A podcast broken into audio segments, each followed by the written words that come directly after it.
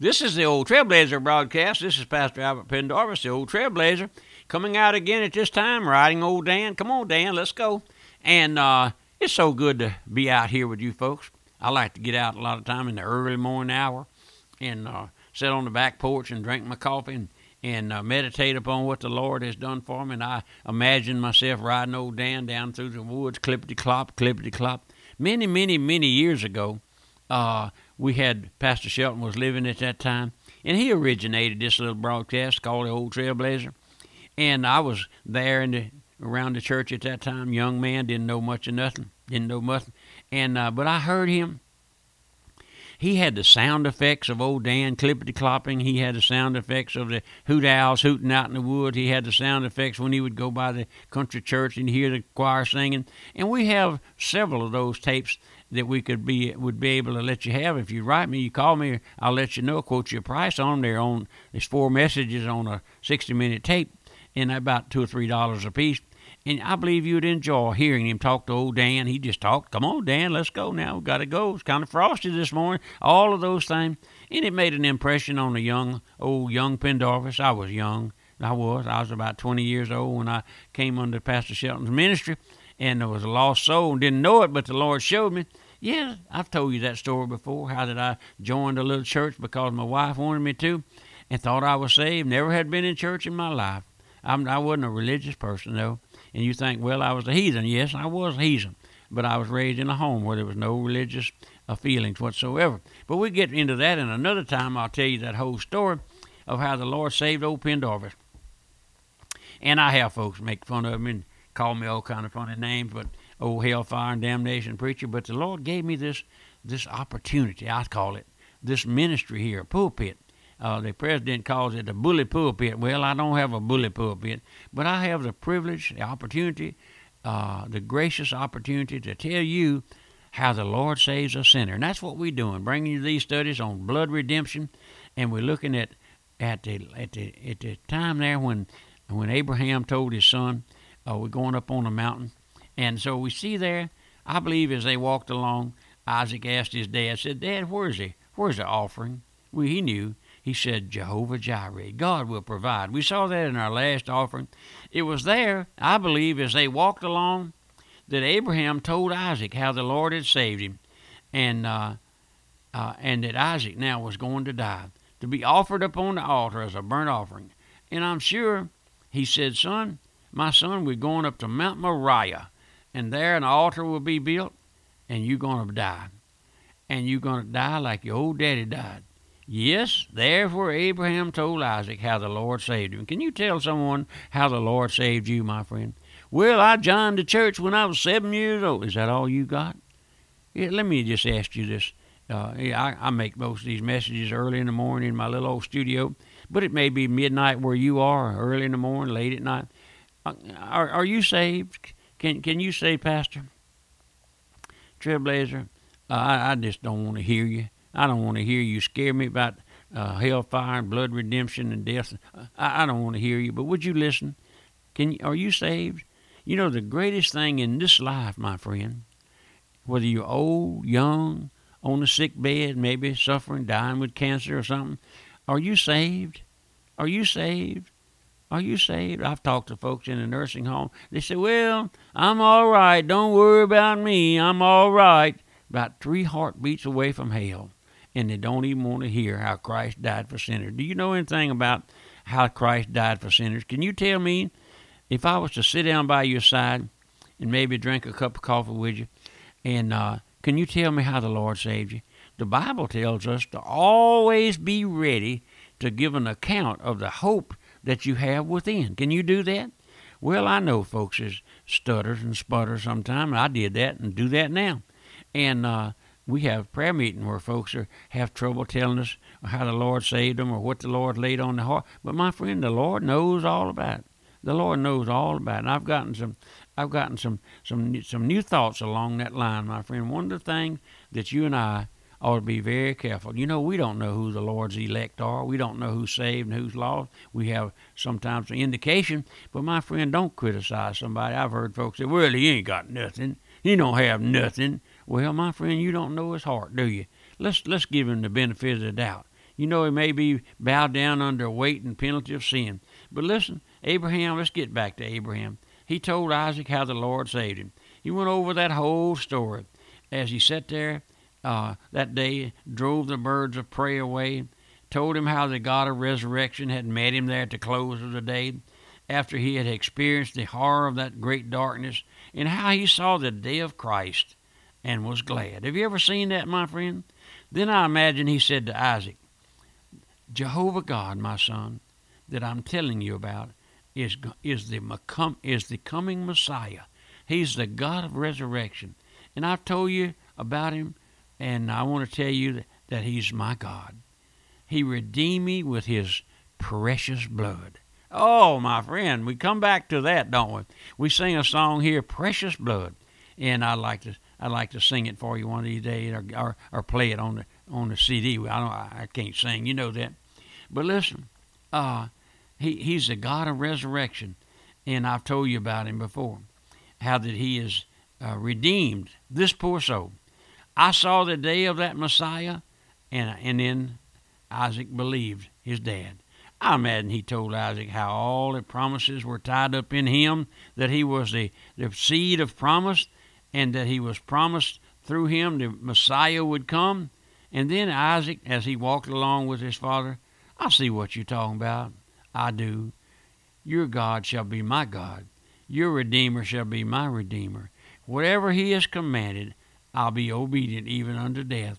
The death on the altar. I'll go down in hope that the Lord God that you may worship is my God, and that he's able to raise me up and bring me forth, the Messiah through my seed. That was an hour they never forgot. Let me tell you something, my friend. Outside of your own salvation, the greatest thing in this life is to walk down the road uh, with an awakened sinner who wants to be saved. And you can tell him how the Lord saved you, especially if it's one of your children or your loved one. Oh, what a great day, my friend. Let me tell you something. Oh, listen, I've never seen a sinner yet get saved, and there will never be one saved until that sinner becomes obedient unto death. That's what Isaac did. He became obedient, my friend. That's what every sinner becomes. All of your ranting and raving and kicking and bucking and striving, all that'll come to an end all of that rebellion will come to an end. My friend, I asked you, I asked you, are you saved? Are you a new creature in Christ? You say the old trailblazer, just an old ignorant cuss. I know that. You're not telling me anything. I, I, I've got a pretty good description of the old trailblazer because folks call me and tell me. They call me a speckled bird. They call me uh, hellfire and damnation. They call me old kook, old crackpot old blood and guts preacher. They, I got all that. I know all those things. I got a pretty good description of the old trailblazer. And you know what? I agree with every one of them. I agree with every one of them. I agree with every one of them because I have no, uh, I, I know exactly. But listen, listen. As long as you struggle and fight sinner, as long as you uh, disagree, as long as you argue and complain, I have. I, I never seen as much arguing and complaining in my life. I tell folks I've been around the corner a little bit. You know, folks uh, sometimes don't think the old trailblazer got any sense at all. But I tell them, you know, I was born at night, but I wasn't born last night. I got a little sense. Lord, Lord give me a little bit of sense, a little bit of, of uh, uh, looking into folks and seeing what's going on by the grace of God. I have. I have. And I see folks complaining about this and complaining about that. But my friend, if you just fall at the feet of Christ, giving up, did you ever just give up? Just give up. Give up. I'll tell you about this this man I read this story. This man was walking across the field one night and he fell into a, an old abandoned well. And uh, he fell. I don't know how deep it was. wasn't too deep. But anyhow, he landed in the water. The water was up almost to his waist, and he caught a hold of the rope as he went down.